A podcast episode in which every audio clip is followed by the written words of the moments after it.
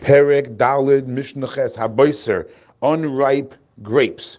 We said when it came to figs in the last Mishnah, there were two stages of the ripening as to when you and when you can eat them. So we're going to see two stages also by unripe grapes.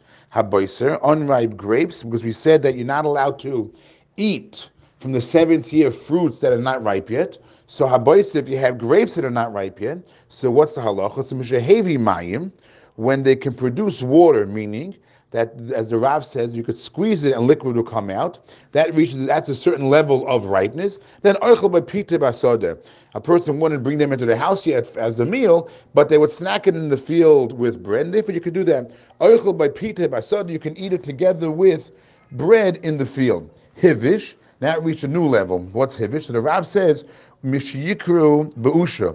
When the grapes are called Be'usha, what is that level? They're called Be'usha when they start to ripen enough where you can see the seeds that are inside. You could see this from outside the peel. You could see the inside, the inner seeds.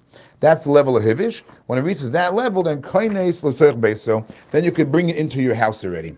And, and, and just like last Mishnah of the chen so too, if you have similar sizes of the grapes. So, uh, this level of ripening, where it's called ba'usha, when you have it like that level, then bishar shnei shavua. So too does it help for the other years of the seven-year cycle, the other six years. Again, we know that during the other six years, one has to take off meiser from their produce. So at what level of ripeness do one, does one have to take off Maasros, when it comes to grapes, will be the level when it reaches Ba'usha. That's when it's called Ba'usha. That's when the Chiv of Meiser will kick in.